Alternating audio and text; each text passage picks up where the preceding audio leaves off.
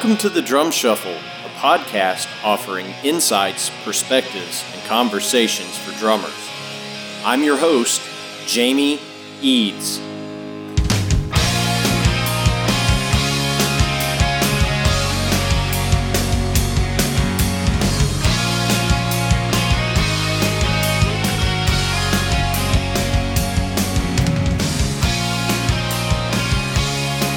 Hey, how's it going out there, everybody? Welcome to the Drum Shuffle Podcast. Jamie Eads joining you as I do each and every week. This is episode 130. 130 episodes down. I hope everybody's having a fantastic week out there. We're having a great week over here, as always lots of good stuff going on right now. Uh, I got a little studio time coming up for myself, starting to book some gigs, some festivals for uh, late summer, early fall. Live music is starting uh, slowly to make a comeback here in my neck of the woods. I hope that's the same for you wherever you're at. Make sure you go see a live show before it all goes away. That is our mantra for the year of 2021 here at the Drum Shuffle Podcast. Go see a live show before you can't. Uh, it's really important. Uh, guys and girls, we have a fantastic episode for you today. I'm going to be joined by the wonderful, the marvelous, the great Jeff Fabb from Black Label Society right after this message from our sponsor, Los Cabos Drumsticks. The best kept secret for drummers is finally out.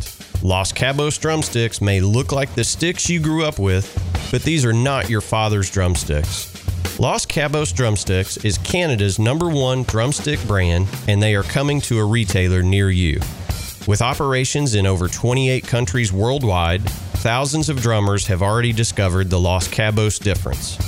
Using FSC certified wood from Canada and the US, Los Cabos make the finest quality drumsticks, percussion tools, and accessories on the market. The best news Los Cabos Drumsticks offers you a ton of choice. They have 22 individual drumstick models and 14 percussion tools, many of which are available in three different wood types maple, white hickory, and red hickory. Red hickory comes from the center or heart of the hickory tree and has been independently proven to be both stronger and more elastic than white hickory without adding a lot of weight. While most drumstick manufacturers have shunned red hickory, Los Cabos Drumsticks has embraced it, becoming the only established stick brand in the world to offer a full line of red hickory drumsticks. To learn more about Los Cabos Drumsticks, visit them online at loscabosdrumsticks.com, follow them on Facebook, Twitter, or Instagram, and don't forget to ask for Los Cabos Drumsticks at your favorite retailer. Dare to be different. Join the Red Hickory Revolution with Los Cabos Drumsticks. All right, guys and girls, as I mentioned before the break there, we're joined today by the great Jeff Fabb from Black Label Society. And, you know, I got to tell you, um, Jeff is, uh, you know, the quintessential Long Islander, uh, just a super nice guy. And I will say this, you know, I, doing this show and, and being in the music industry for as long as I have been, you know, I've met some really big rock stars. Um, and you always know that they're really big rock stars. If you met Jeff Fabb tomorrow in a McDonald's, you would not know that this cat is a rock star. He is one of the most humble guys uh, that you will ever meet. His humility is real just a super nice guy, an awesome hang, um, and just very thankful for where he's at. And he has had just such a great career. He's played in a lot of different great bands, and we cover all that. This is a pretty wide ranging uh, interview, and I know you're going to get a lot out of it. Uh, but you know he's been in Black Label Society now since 2013, I want to say, and and did some fill in work prior to that uh, with Zakk Wylde in the band. So I know you're going to get a lot out of this. Please help me welcome to the drum shuffle, Jeff Fabb. Jeff Fabb, how are you, brother? Welcome to the drum shuffle. Oh, I'm stoked, man. Thanks for having me. Oh, man, thanks for taking time to do it. Uh, we we really appreciate it. So, uh, how are things uh, up there on the the magnificent Long Island? Uh, weather good, springtime? Well, now Yes, now it's all nice and beautiful and warm. We had a cold winter. We Yeah. had uh, we had like eight or nine snowstorms. Wow, so man. it was yeah, yeah, it was cold. well, it you, was get- cold and, and you you get the global pandemic and the blizzards. That's fanta- fantastic, right? uh, yes, yes. So you're wearing the mask and you're freezing at the same time. That's so funny, man. So funny. Well, so Oh man. So, um, you know, I, I know we've got a lot to get to uh, in, in our time together here, but let, let's do this. You know, you've been Okay. playing now with with Zakk and Black Label Society since like 2013. And, you know, I, I think a lot of people know a lot of that stuff. Like, there's a lot of fans of, of Zakk and Black Label Society and, and what you guys are doing. But, you know, as is our tradition here on the drum shuffle, let's go all the way back to the to to the young Jeff Fabb growing up on Long right. Island, okay? Um Okay. you you started playing what around 10 or 11 years old, something like that? Yeah, it was about 11 years old. I think. I think when I when I actually it was 11 when my mom finally caved and got me a drum kit. but I, Right. I I was like playing on my friends. You know, I had friends in school that had drums. You know, and I'd be over at their house sitting on their drums all the whole time when I went, went over their house to hang out with them and. You know, it took a little bit, but then finally my mom, you know, she got me a drum kit. And I think it was about 11 years old when I got that drum kit. I got you. Now, do you do you come from a musical family? Um, not it, not really. You know, I mean, kind of. I mean, my sister did play a little organ, so we had an organ in the basement. You know, and um, there was a guitar hanging around. I don't know whose that was. It was one of my family members through the years. It was one of those harmony. If I don't know if you remember Oh, yeah, those those yeah. harmony. You remember those those harmony acoustics? Yeah. and uh, that was hanging around. But yeah, it, not you know not not crazy musical, you know. But there was some instruments hanging around, and and um, you know, I just I loved music from an early age, and then when when MTV hit, you know, for all of us, it was like then it was just like that's when it just really exploded, and I just. I was I was like enamored with that. we didn't even have we didn't even have cable at our house, and I remember my neighbors had it, and I would always go over there and I'd be watching MTV the whole time at their house. and oh man, yeah, it was it was awesome.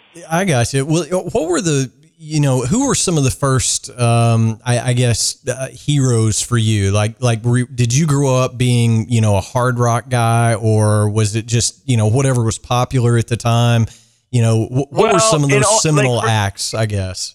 Okay, yeah, yeah. I guess I guess for me it was like it was obviously like Bonham because you know I, lo- I yeah, we had re- we had a few records in the house too when I was growing up. We had like some Zeppelin records, we had some Black Sabbath, we had some Van Halen.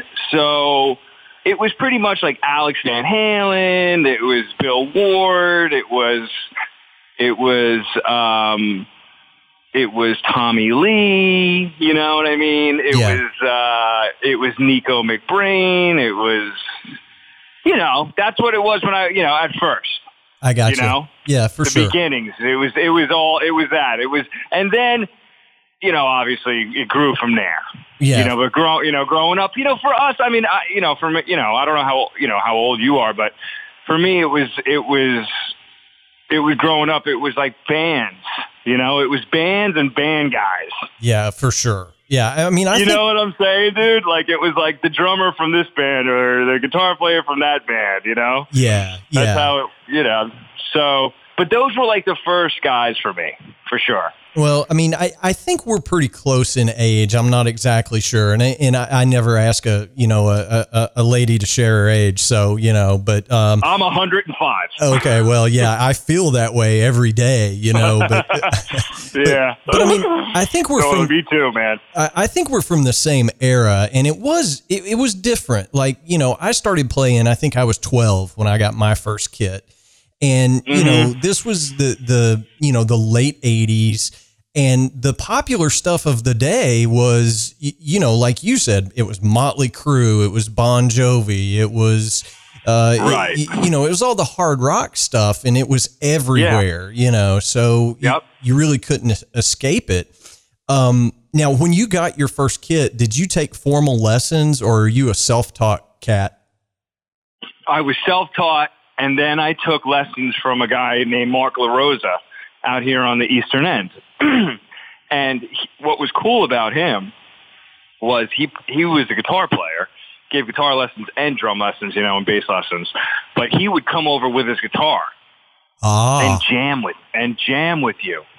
yeah. So instead, and it was really to me. I'm so glad I was that I learned that way because I immediately just learned how to play with somebody. yeah. Well, You know what I'm saying? So Yeah, so yeah. I didn't necessarily, you know, I did I learned more from him that way, I guess is what I'm saying. I didn't really, you know, I need, you know, you know, we, I knew kind of paradiddles, I knew those kind of things, and you know, in all honesty, when I was young, I didn't really want to practice that stuff. I wanted to play along to like records and, you know, that do that kind of thing. Sure. So did Um, did you um it, you know and I think it's a geography thing too but did you do any of the you know school sponsored stuff like you know pep band jazz band marching band any of those kind of I things I didn't do any of that. You know what? It, it's, it's so it's it's kind of funny. I never did any of that, but I did have my I had bands in high school. okay So like we had like I had bands that we would always play at the variety show. You know those variety shows. I'm sure your school, your high school had those too. sure We were always playing at those things and playing at like Battle of the Bands at the fest, like the Strawberry festivals that happened out here and things like that. But I was never in like high school band or anything like that.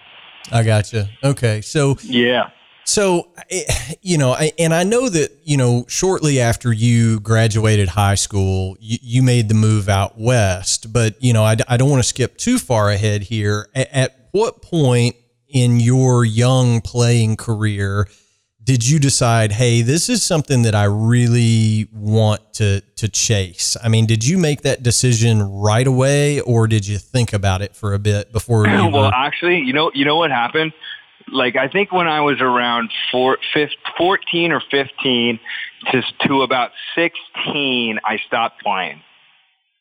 oh, wow. and, and I okay. got into like I, I started going to like raves and stuff and hanging out with like my you know we started doing all these other things and I kind of just was just like I kind of just didn't play for a little bit. And I think it was maybe like a year or, or two years and then I remember going into like a guitar center or something with my friend and he was like play something you know? And I sat down at the drum and I could I could barely play anything you know what I mean? Like I, and I remember being like oh my god you know, I can't believe I I don't know really how to I, you know that I lo- I lost how you know how to play kind Yeah. of, and then I remember that being like really monumental, and the feeling I had, and then I just started playing again, and I got together with friends and we were jamming and and um you know where where I grew up out here, it's really, you know, especially 20 years ago, you know, it's it's a small town. You know,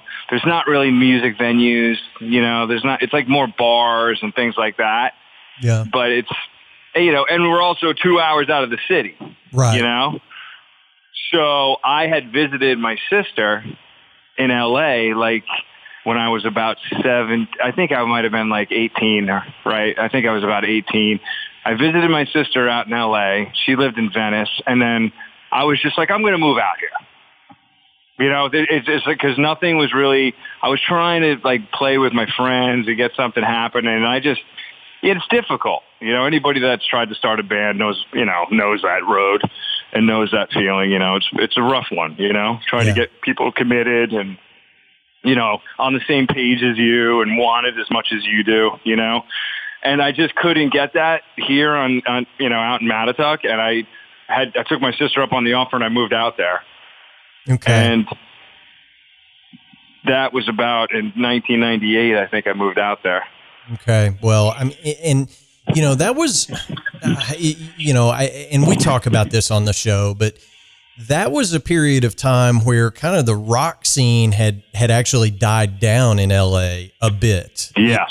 You, Yes. you, you know, like the, the mid 90s, you know, kind of after the grunge movement of the early 90s, the rock scene was you know, waning, I, I guess you would say in LA. Oh yeah, definitely, So- definitely. So I'm sure when you got there and started, you know, trying to, you know, put the band together, as you say, you know, it, it's real hard in a place like LA because you can, you know, you can throw the music connection, man. We were go- we would get the music connection and go in the back of the classifieds yeah. and just start calling numbers, bro. oh man. Yeah, man, and it's it's hard when you're the new guy in a big place Oh. like L.A. or Nashville or, or Austin or Seattle or any of these big cities that are known for music, because you know you can throw a rock and hit a great player anywhere in oh, town. Oh, totally.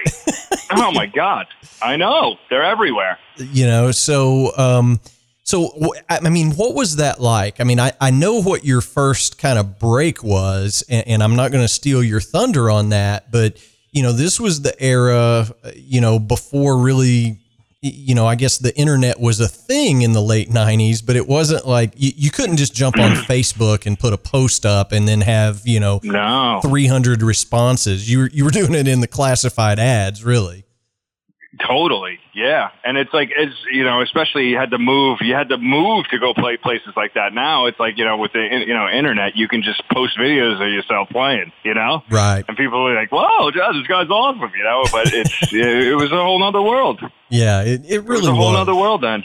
It, it really was. And, and you know, I, I think some of my younger listeners to, to the podcast, they, they just don't have any idea because it, it's always been at, at your fingertips to find anything Yeah. or anybody, you know, but when Yeah. I, when I was coming up, there was no YouTube to figure out, you know, that, that, you know, opening fill in a song. You, you had to listen to the oh, record. I know. We talk about.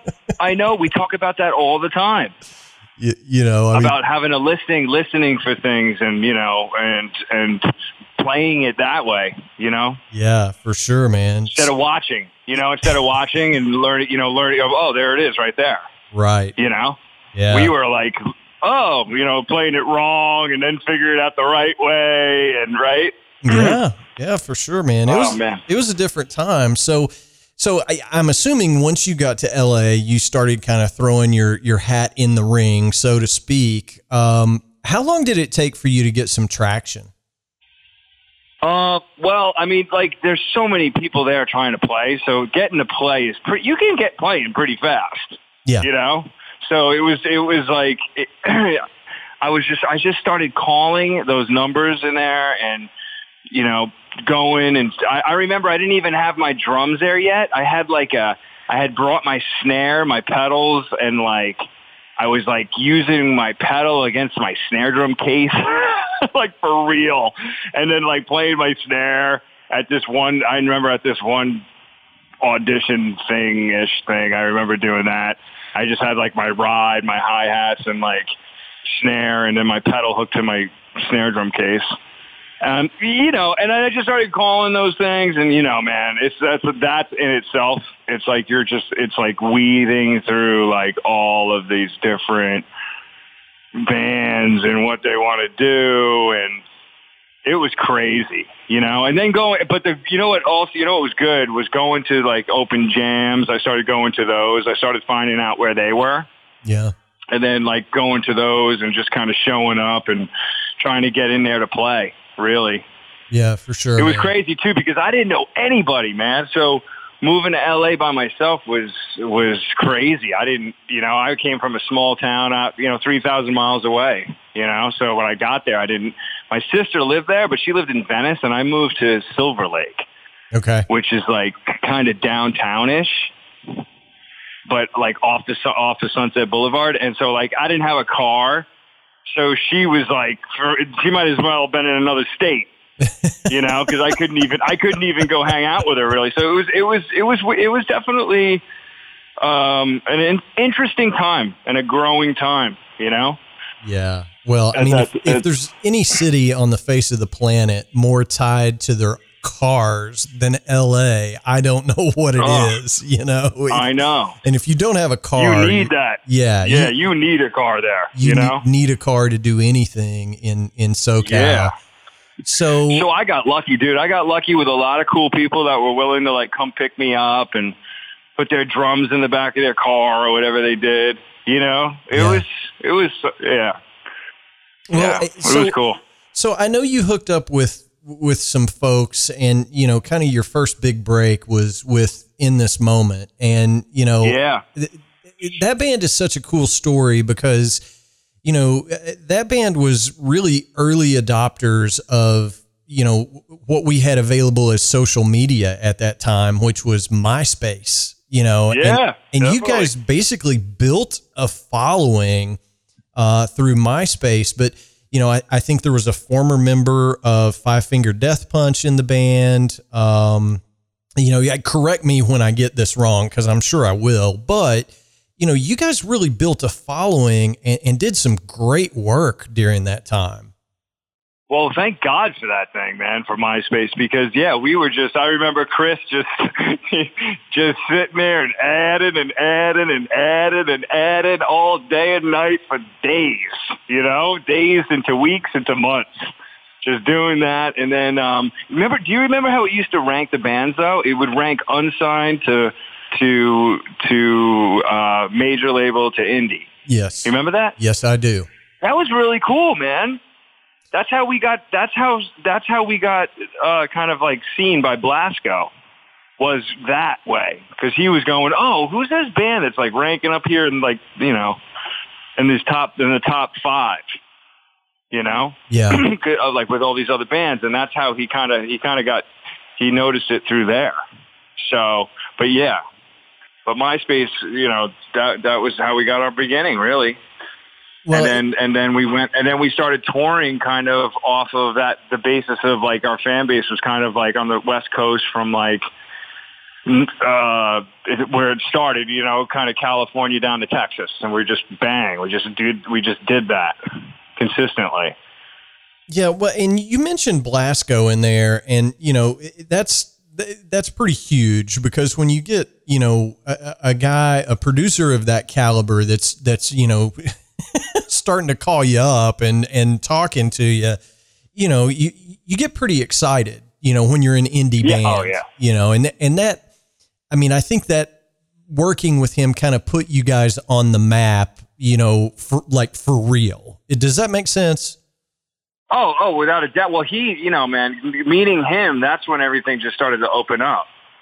You know, because it was, it was, because he, you know, he was, he is mercenary management, and he you know, I mean, he got us on our, like, we had already done some tours. Like I just said, we were doing that little, you know, we were, we would go from California to Texas and, you know, back and back and forth from there. But, you know, he, he was just like so like so crucial in everything, you know, because of the the fact that when he got involved, all of a sudden, like it just felt like now that I'm thinking about it, it just it came everything came fast, man.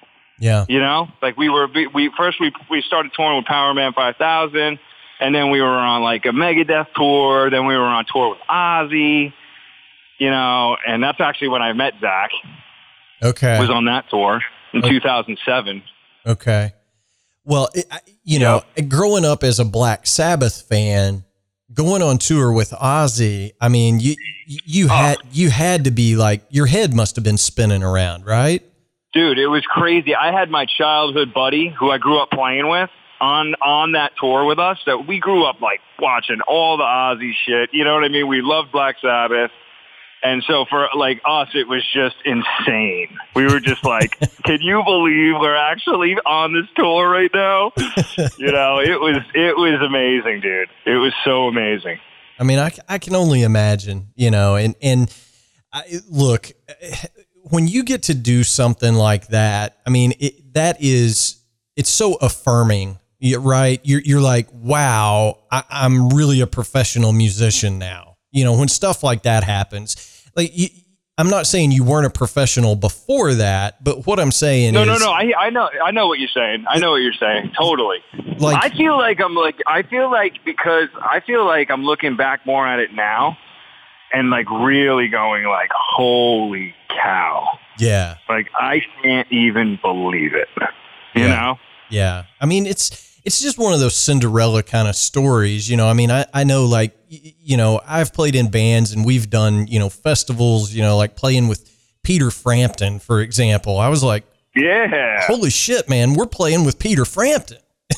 You Like know, a fucking humble pie. right? Exactly. You know, so Hell yeah, dude. Totally. you're like, I must be a professional now. So, so, Yeah. but uh, oh, well, so I mean, you know, obviously that band ran its course, and you guys put out some great music. And, and I'm not trying to gloss any of that stuff over, but you know, at some point you made the decision. I think you had just finished a, a tour with within this moment, and you got a call from James Durbin, who had, I, I guess, just finished up his run on American Idol and was putting together a Yeah. band and going on tour. Yeah. And and you know, I mean, he was like the hottest thing in hard rock there for a hot minute because he was the only, you know, he was the the only new guy getting any attention in the world of hard rock. You know? He's totally. And then he was bringing, you know, he brought Priest on the show. He brought Zakk on the show. Yeah. You know, he, so yeah, he was. You know, people were digging him, and plus that he had, you know, he had a good message, and he was, you know, he was all for the kids, and you know, he had a good heart. You know, for Yeah. sure. Yeah, for sure. And I mean, I know you did a lot of work with him, and um, I, I was going to ask the question. It, it didn't dawn on me that you guys had toured with Ozzy. You know, in this moment, had toured with Ozzy, and that's how you met Zakk. I knew that James had Zakk on American Idol with him. Yeah. And I wondered Yeah. if maybe that was the connection to Zakk, but you kind of No, no, it wasn't at all. It wasn't at all. okay. So It so- was, yeah, no, I knew, I knew, I met him back in 2007, okay. All right. and then, and then in 2012, I filled in. Oh, okay. So so oh, that's Yeah, I- that's right. Okay, okay. I'm remembering now. Okay. Yeah, yeah, yeah. So in 2012, then that's when Blasko called me, and I was actually in Nashville working on James Durbin's record with James Michael from Sixx:A.M. Okay. All right. So that's that's the Sixx:A.M. connection too, because I played on the Modern Vintage record That's with right. them, and that's how I met uh, them is through James Michael working on Durbin's record. Okay. Okay. So it, it- I kind of connected So the was- dots in my head just yeah, now. so exactly, exactly. So then I, so then they, so then I was there, and I got, call, you know, and then Blasko had called and said, "Hey, you know, you want to go fill in for Black Label?" I was like, "Hell yeah!" You know, and then, um, and then, you know, the, the next few days I was flying there. I was flying to uh, Newfoundland, and uh, we were gonna, yeah, and that was it. I rehearsed with it. We rehearsed the before the show, like the day before the show and um, in the in the arena, in the hockey arena, and then we played. wow, man. Yeah, Now, now if and it, it was like, if that isn't like a, a, a ringing endorsement of why you should always take sub gigs very seriously. right. yeah, and also and also, even if you're scared to death, say yes. right, man. Like even if you even if you're shitting, just do it. You know, so great. So seriously. so you literally rehearsed and then played an arena gig with Black Label Society as a sub and Yes. y- you know, I, I'm assuming you and Zakk have quite a bit in common because Zakk's originally like a New Jersey guy, right? I mean, Oh yeah, and so is JD. r- right. So, I mean, Yeah, and, and then the, all of them are really a lot. You know, most of them, everybody on the crew too is East Coast. Not all of them, but you know, a lot. There's a lot of East Coasters on there. I got you. Especially at that moment, there was even more. Okay. So, yeah. so essentially, you subbed that gig for a few months, I, I think, and No, I sub. Yeah, I sub. I subbed it in it for for the Canadian and then South American part. I think it was like about a month. okay, and I guess Yeah. was Chad the the permanent member at that Chad, point? Chad, yeah, Okay. Chad. Chad was drumming at the time, and I love him, and he's my buddy, and I, I love him. You know what I'm saying? Yeah. and uh and um and he's phenomenal he's phenomenal you know drummer and um in person too. You know good dude man. I love that guy. Um but yeah so he so he i just i filled in and that was that. And then when i got off of that i ended up going to filter. And i played in filter for a little while. Yeah, so I, I I saw that, and you know I don't know how that escaped me, but you know that was when Filter was really hitting on all eight cylinders too. So That's when um, that's when uh, the the one record came out with um, Hey hey what do you say? And I anyway whatever. I, I think I I forgot the name of the album but it was rad. It was a good album. Yeah so that was right around that time with the uh, with Filter. Okay, and that was and so I so I went and played with you know I went because I think yeah because I came back and then we were kind of I was I did a few things with James and then and then I had met Richard Patrick when I was in In This Moment because we toured with Filter. okay, So we became friends, and then he, you know, we every once in a while we'd be texting or whatever. And then one time he texted me, and he was like, "Hey, you know any drummers?" I was like, "Well, I admit- I am. I'm a drummer, you know."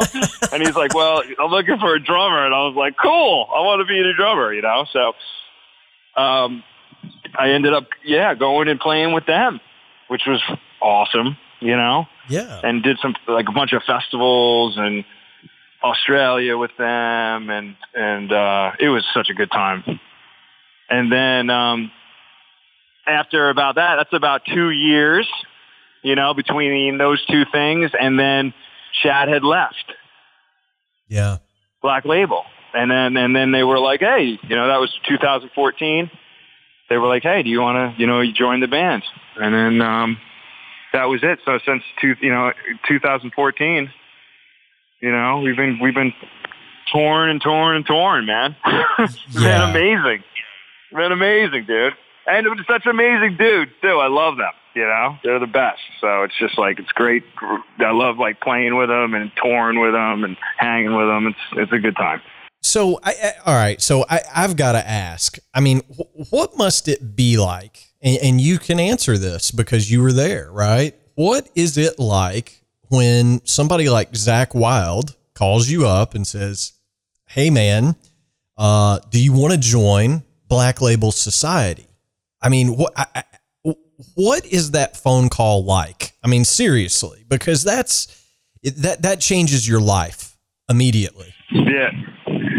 Yes. I Actually, when I went to fill in, I had it. I had uh, him on my answering on like my messages, saying like, "Hey, this is Zakk Wylde, bro. I just wanted to know if you wanted to come roll with Black Label." you know what I mean? And I saved that fucking, I saved that message forever. And I, for some reason, I lost it, and I wish I never did. But yeah, it's dude, it's it's like one of those things you dream about. You know, that's why you never give up. Yeah, for sure, man. Well, and, and look, and For- I, I know you, You know? I know you paid a, a, a metric ton of dues over the years, but like that call, you know, again, it changes your life because Yes. n- now you are, you know, national headlining act everywhere you go. Everything is going to be first class. You know, it's, it, it- you know, you, you have a tech now. I mean, it just really changes everything for you as a professional musician. Um, Yes. you know, and and I, I'm guessing, you know, just knowing what I know about you, Jeff, you you don't take any of that stuff for granted. Hell no, dude. No, no, no. So you can't. You know why? You know why? You know why? Because in a heartbeat, it can change. yeah, yeah, for sure, man. You know? I mean, in honesty, you know? I mean, it really, it's, it can. You know, so it's like, it's like, you gotta just be grateful, man. That's it. You gotta stay grateful, man. And be humble and be cool and that's it. Yeah. Well, and you know, we've said this on this show a million and a half times. You know, I, your drumming is, you know, that's one thing, and you've got to be good to to roll in the circles that you've rolled in over the years. I mean, you you have to be a good drummer, but that's only part of it. It's about the hang and about being trapped on the metal tube for twenty hours a day, riding to the next gig. It's Dude, it's, yes. you know so if if you're the best drummer in the world but you're a dickhead you're not going to work Dude. you're just not going to work Dude, you you have you said it right there. That is it.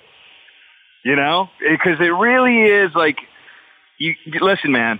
As long as you can play the song, really, as long as you can play the song, that's good.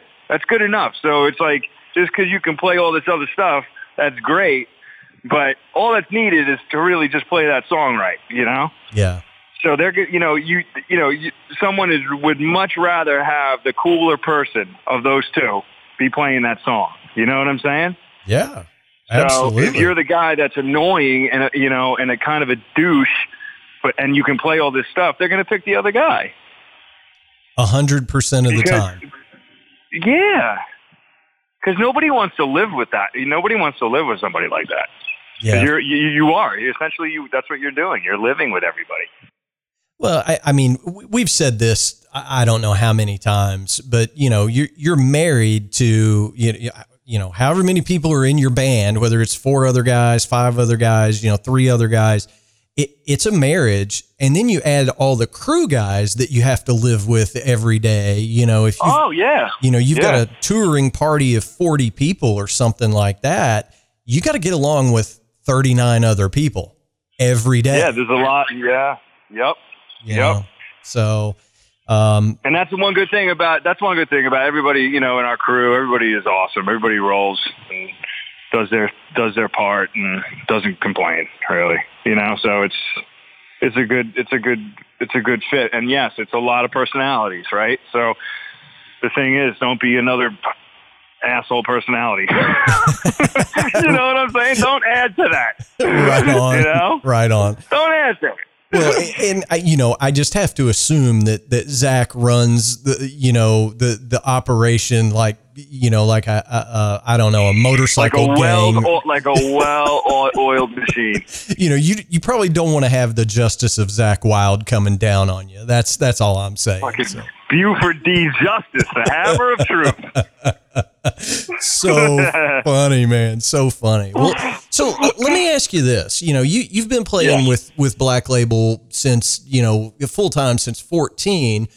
Zakk is a very um, prolific songwriter, is how I'll say it. Yes. I mean, he's one of those dudes that that you may show up to sound check and he's like, "Hey, I've got a new tune. We're playing it tonight." I mean, that that could happen with a guy like him because he writes all the time.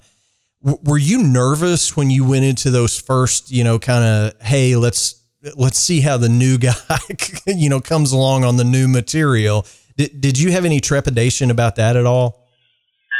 Meaning, like when I was filling in. Uh, No, no, no. I mean, like after you joined the band, when it came time to write with the band, like you know, hey, Oh, like and go in the studio and record. yeah. So, like, what what's the new guy going to come up with as far as his drum parts? Did you uh, did you have any nervousness about that at all? Um, not really, not really, because I'm just I just go in there and just listen to the damn guitar track. You know what I mean? Listen to what he's playing and try to just play his compliment it. Right? I mean, that's it. Yeah, you know and and um and then like he he obviously has tons of ideas too. You know and then jd's in there too and he's he's a genius. Like you know what i mean? So it's like it's it's really awesome to work with them because i like that. I want to be like yo check this out. What do you think about this? No? What do you got you know they'll be if he, he, he a lot of the time Zakk has ideas too. He's got an idea a skeleton idea of kind of what he a vibe he wants right? So it's you know it's really it's it's awesome recording with them was awesome. I mean, I guess I was probably a little. I might have been thinking that maybe for a little bit, but you know, man. I mean, after ten, you know, you walk in, you start hanging out with everybody. Those that's out the door. yeah, You know, it's like it's not. It's pretty lax, dude. Everybody's chill. yeah. Well, You know, no, yeah. no, but nobody's over analyzing anything. So, so you're But telling me, again, so you're telling me you guys aren't doing Steely Dan records? Is that what you're saying? Well, you know, maybe a little. No.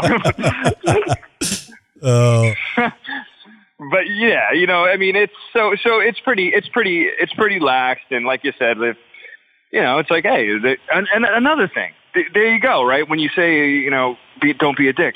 If somebody hasn't, like, if they don't want to, they don't want you to play on the fucking ride cymbal or something, like, don't do it. You know, you know what I'm trying to say? yes, I like do. you know what it doesn't really matter that much you know like like your drum parts right like it's like yes i know like a lot of people you know like it's like yeah i would really like to have that on that song or this that but you know what man it doesn't really matter yeah. Well, you know yeah. so a lot of the time a lot of the time with I, I don't mean that in like in the sense of like Neil Peart or somebody like that. I'm talking about like as far as you know, giving, give it, you know, don't- don't be a dick in a situation, Yeah. right? Yeah. That's what I mean. Like if, like if you, even if you, you, you know, you really, your heart's in it, you feel like, no, I want this, you know, in there. It's like, it's not even worth it for the, for the, for the lick is what I'm saying. Yeah. Well, and uh, look, man, you know, I, I, I've known guys that have worked themselves out of good gigs because they couldn't just play four on the floor or, you, you, Right, you know what I'm saying? Like, right. you don't, Yeah. Yeah. don't have to be a burner all the time, you know, just, Right. just, just groove, you know? so, yeah. Yeah. um, well, so I know that you guys have been doing a lot of recording during, uh, you know, our our pandemic. You know, no touring for the past year. Y- You've had some different stuff going on, but I know that you've been traveling out to LA quite a bit and doing some recording with Zakk out there.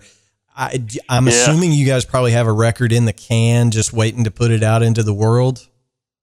Yeah, it's there's there was a lot of songs being written up there, lots of songs.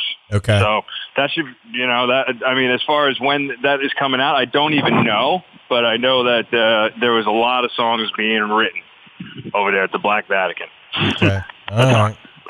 Well, and, and that makes sense because again, you know, I, I don't think Zakk just, you know, said, okay, well, screw it. You know, I'm going to take a year off. I mean, he, he's a guy that has to have his, No, he no he got he got like fucking inspired, man. He was inspired. yeah. my man was going. Yeah, so it was. Yeah, he was writing a bunch of songs, so we were going and recording them. So yeah, so when I guess when it is time for a new black label, there'll be a lot of cool stuff. Well, I mean, we're, we're all looking forward to that. And I know that, you know, you guys probably have some festival appearances later in the summer. I don't know exactly, but um, are you guys starting to book some stuff and, and get ready to fire the machine back up as well? That's what I'm hearing, man. I'm hearing. I don't have any definite dates or anything like that, or where where you know where we're playing. But you know, I think you know the, the I think I heard something about Sturgis okay. and um and some you know some fly date stuff in August. So I'm stoked. I can't wait. I'm Cool, dying, man. bro.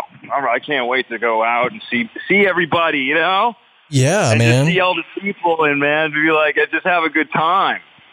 yeah. Well, I I, mean, I'm stoked. I'm stoked. I cannot wait.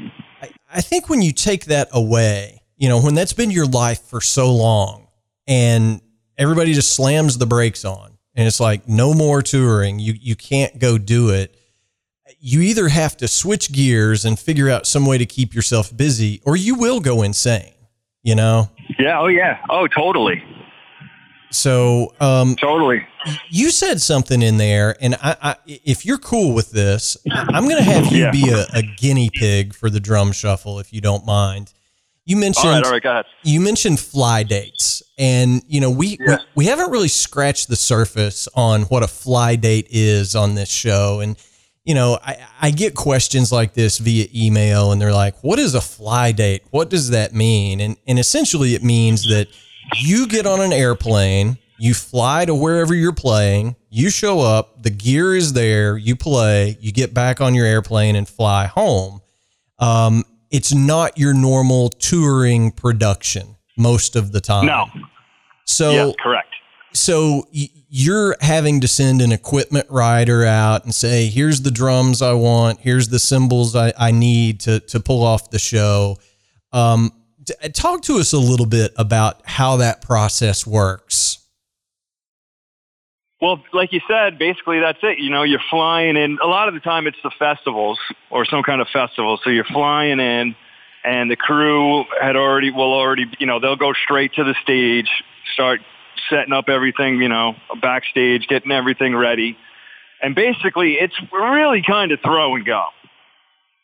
You know, I mean, it's it's it. I mean, it, I guess it all depends what kind of fly date you're doing. Um, I mean, it's something like a fly date festival.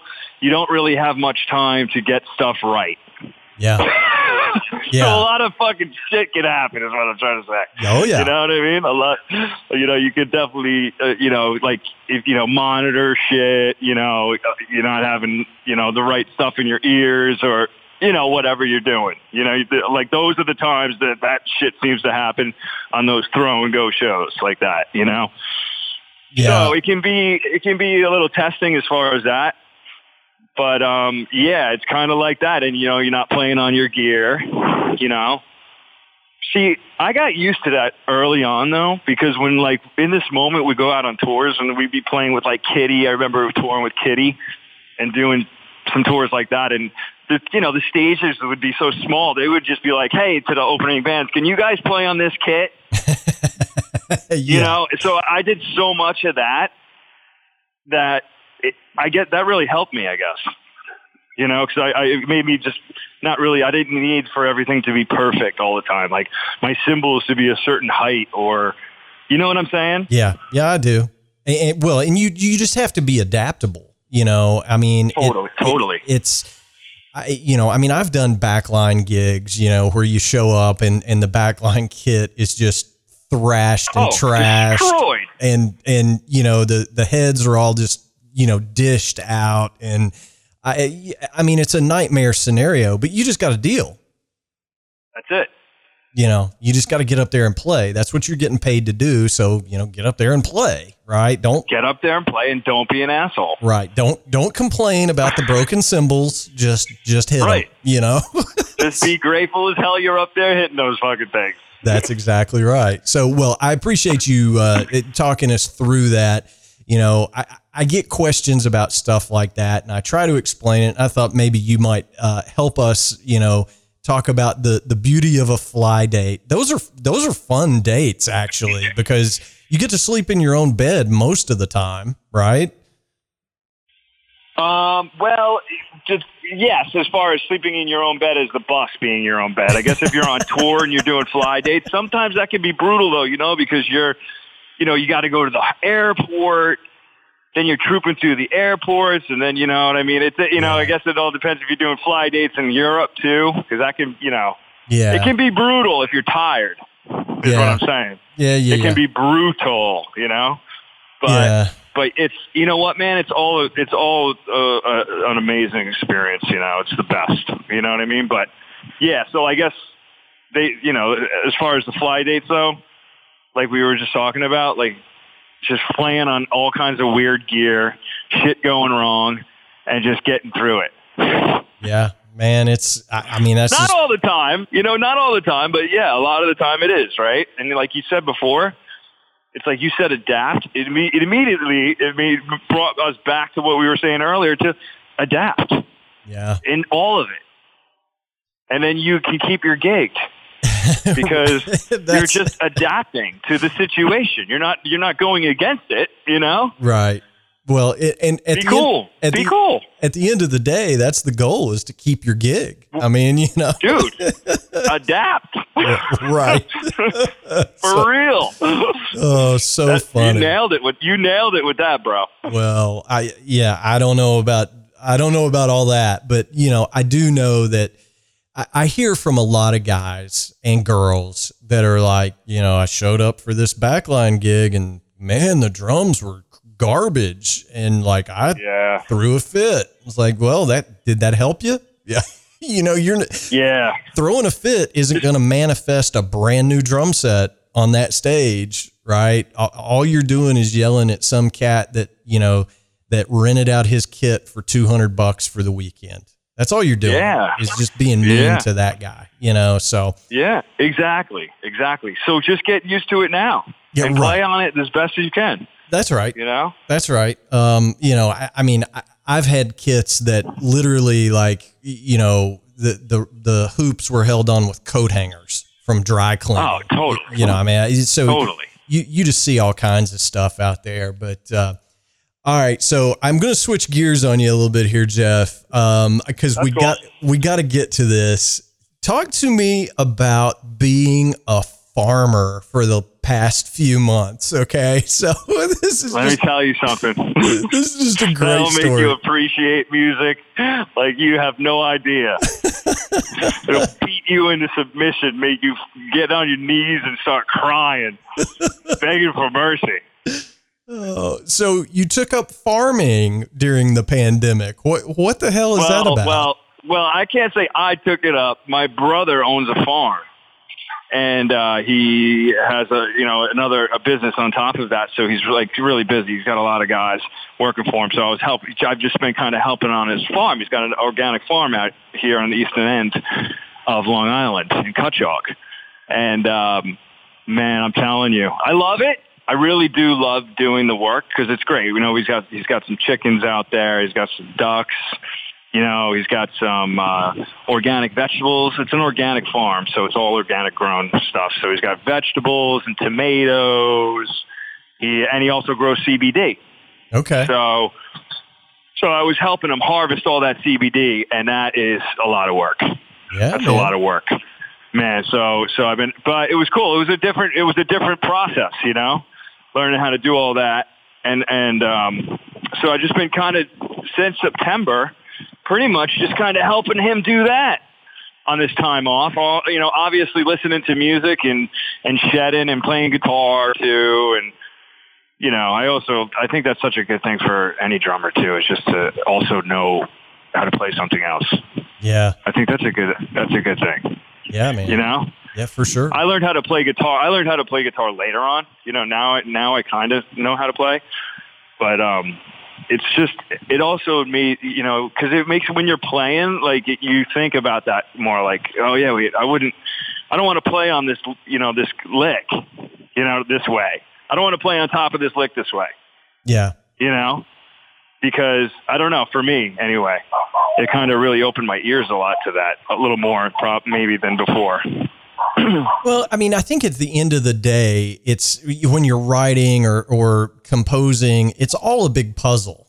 Like how do the Yeah. how do the pieces fit together? How, how am I going to fit into this overarching thing, right? Yeah. So when you have that ability to to play, you know, piano or guitar or bass or whatever, you, you kind of understand. Because look, man, you're playing with Zakk Wylde. He's gonna come out with some riffs, and and you don't want to squash some great lick that he's playing with a fill that doesn't fit. Right. He'll turn around and bash you over the head with his guitar. Les Paul to the left temple. right over the top of the head. Friggin' knock you into the ground a few inches. That's so funny, man. Oh man, Oh. you feel the wrath of Khan. Yeah, man. And and Zakk's Much not like farming. That's Yeah. a much that's like a much much like farming moment, you know? Yeah. too. Well, Zakk's not a little dude either. I mean, I, you know, the first 12 years of my life, man, I was on a dairy farm in Kentucky. And I'm So telling you know what I'm talking about, dude. You know what I'm talking about. I, I do. And you, like, there's not a day off from farming. There is no, No. there is No. no sick day, no vacation day, no, No. I'm going to lay on the couch No. today. There's none of that. No, and it's uh, and especially if you have animals too, like chickens or anything like that. It's Yeah. just you're, you're it's an everyday thing.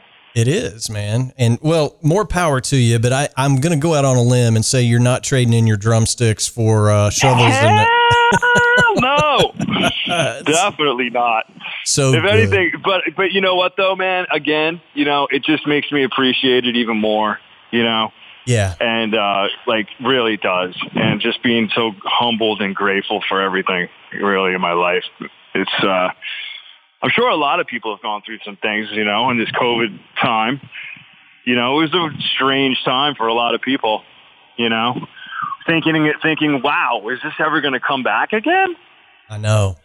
I know. And- Really, man? I mean, like really, you know, like wow, are we going to recover from this? Like well, crazy. I, I mean, there's, I, you know, I mean, I still have personal worries. You know, I'm certainly not playing on the level that you are. You know, I'm, I'm still, you know, a, a local guy, right? But I, I mean, I just think about my brothers and sisters in the industry, and it's not just the players, like the the lighting techs and the Oh yeah, and the riggers and the monitor engineers. I mean, there's so many of those folks right now that are like, you know, working a job at Home Depot or, you know, driving Uber Eats or or whatever the case may be.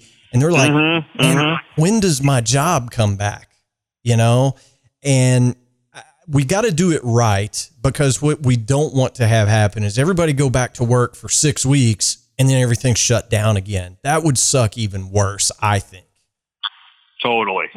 I, know. I agree. So, I, mean, if we do it the right way, and I- you know, the, it looks like the sun is going to rise again right now. You know, I just, I just think next year is going to be the year of the live show. You know, if this year is the Yeah, year of the, everybody's gonna want that. yeah, Yep. I mean, if this year is the year of the record, next year will be the the year of the live show because everybody Totally. everybody's putting out a record this year because everybody recorded Yeah. last year. You know, so Yeah. I mean, I just, you know, I, I, I just, I want to do it the right way for our industry so everybody can get back to work and doing what they love. I know. Me too, man. Me too. So, speaking of all that good stuff, man, talk to me about this vinyl box set. Let's let's plug that real quick before you know. I want to be respectful of your time, but t- tell me Oh, about the cool. the big box set that that you guys have out. Yeah, it's it's uh, no more uh, no more black box set. It's it's awesome. It's all the vinyls, um, and then like some cool stuff, some special stuff along with it. Like there's a cool booklet with a bunch of great photos in it. It's really awesome. Uh, it, I love it. It's like all the vinyl. So if you're a vinyl fan, you're gonna totally love it. Okay, Brad. cool, man. So, when did that hit the street? It, it was pretty recent, right? Yeah, yeah. Just in the last few weeks. Okay. All right. Cool. So you guys be looking for that. Um, Yeah. So- blacklabelsociety.com. You know, you can get all the all the information there. Absolutely. Um, and then if you're looking for the CBD products, you can go to OregonRoadOrganics.com. good. Yeah. Let's do that, man. Let's. Hey, because the CBD is good for the aches and pains in the joints. Yes, it is for sure. And and if you, You pur- and if you purchase it from that company, Jeff Fabb quite possibly had a hand in making it and getting it into your hands. I probably trimmed it for you. That's so awesome, man. Jeff totally. Jeff Fabb, Long Island farmer. I love it, man. That's so good. Rock and roll farmer. so good.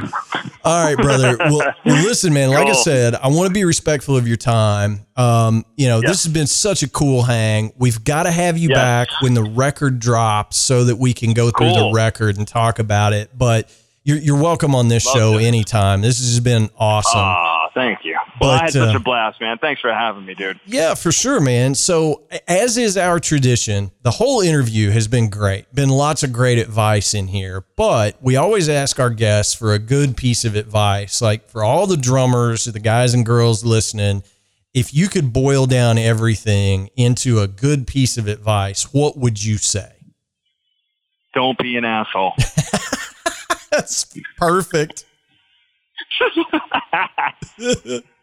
perfect. But it's so true, man. I mean, you know, I. I mean, we'll, we'll expound on it a little bit. You you didn't get Yeah. you didn't get where you're at because you were hard to work with. right. You know, um, being adaptable, being nice, being cool to hang with. eh, Those are all Yeah. so so important. And So important. you So said important. you said something that that I just want to re-highlight again, okay? And that is all you have to do is play the song. That's really all you got to do. Right. And if you can play the song and be cool to hang out with, you're going to work more than somebody that overplays the song and isn't so cool to hang out with. Totally. Absolutely. Yeah. Well, I mean, I think that's all great advice. Um, Yeah. brother let's get you back on here when you guys I, you know I, obviously i don't want to bug you while you're out on the road but when you guys announce like a full tour for the fall or whatever you're doing let me know. We'll have you back on. We'll talk about the record. We'll talk about the tour and we'll catch up man. We'll see how the farming's coming Jamie, I want to do it. Definitely. all right brother well listen man thanks so much for taking the time i really do appreciate it and and we'll do it again real soon man hey, without a doubt. And listen, man, if you ever got a little irking for farming, you know, and you want to do some farming, you can come out here. We got plenty of work. Man, if you if you don't have at least like 50 cows that need to be milked twice a day, I don't know that I would know what to do, to be honest with you. Like that's that's all I Yeah, knew was milking the cows, That is- man. That is so awesome, dude. That's great. I love it. I, I'll tell you this, man, the worst day of drumming is better than the best day of dairy farming. That's all I gotta oh, say. Oh man, I gotta I gotta agree with you on that too, bro. I have to agree. so that's too funny, brother. all right, Jeff, man, thanks again for your time. We'll talk to you real soon, brother. All right, Jamie. Talk to you soon. All right. All right, guys and girls, that's going to wrap up episode number 130 of the Drum Shuffle podcast. As always, thanks so much for tuning in. We simply cannot do this without each and every one of you doing so week in and week out. Many thanks to Jeff Fabb for taking time out of his schedule to come on the show and talk with us. We super enjoyed having him. Uh, we've got a lot of great interviews coming up before we go on our traditional summer break. Uh, next week, I'm going to be joined by the great Tom Van Schaik from Robert Earl Keen's band. Uh, another superhuman being uh, that is, uh, you know, I just know you're going to get a ton out of that. So make sure you hit the subscribe button on whatever platform you use to listen to the podcast. The biggest thing you can do to help us out, share a link with a friend. Tell somebody you know about the show. It helps us to continue to grow as a small and fiercely independent podcast. Uh, thank you guys so much. As a reminder, we answer every single email that we get here at the podcast. The, the email address for you is the drum shuffle podcast at gmail.com. Our web address is thedrumshuffle.com. And you can find more information about me over at jamieeads.com. Again, go see a live show. That's your homework assignment for this week go see a live band before it all goes away. Let's do our part. Uh, go support the arts, go support local music if it is safe for you to do so. So until next time, may your head stay strong and your sticks never break. Cheers, everybody.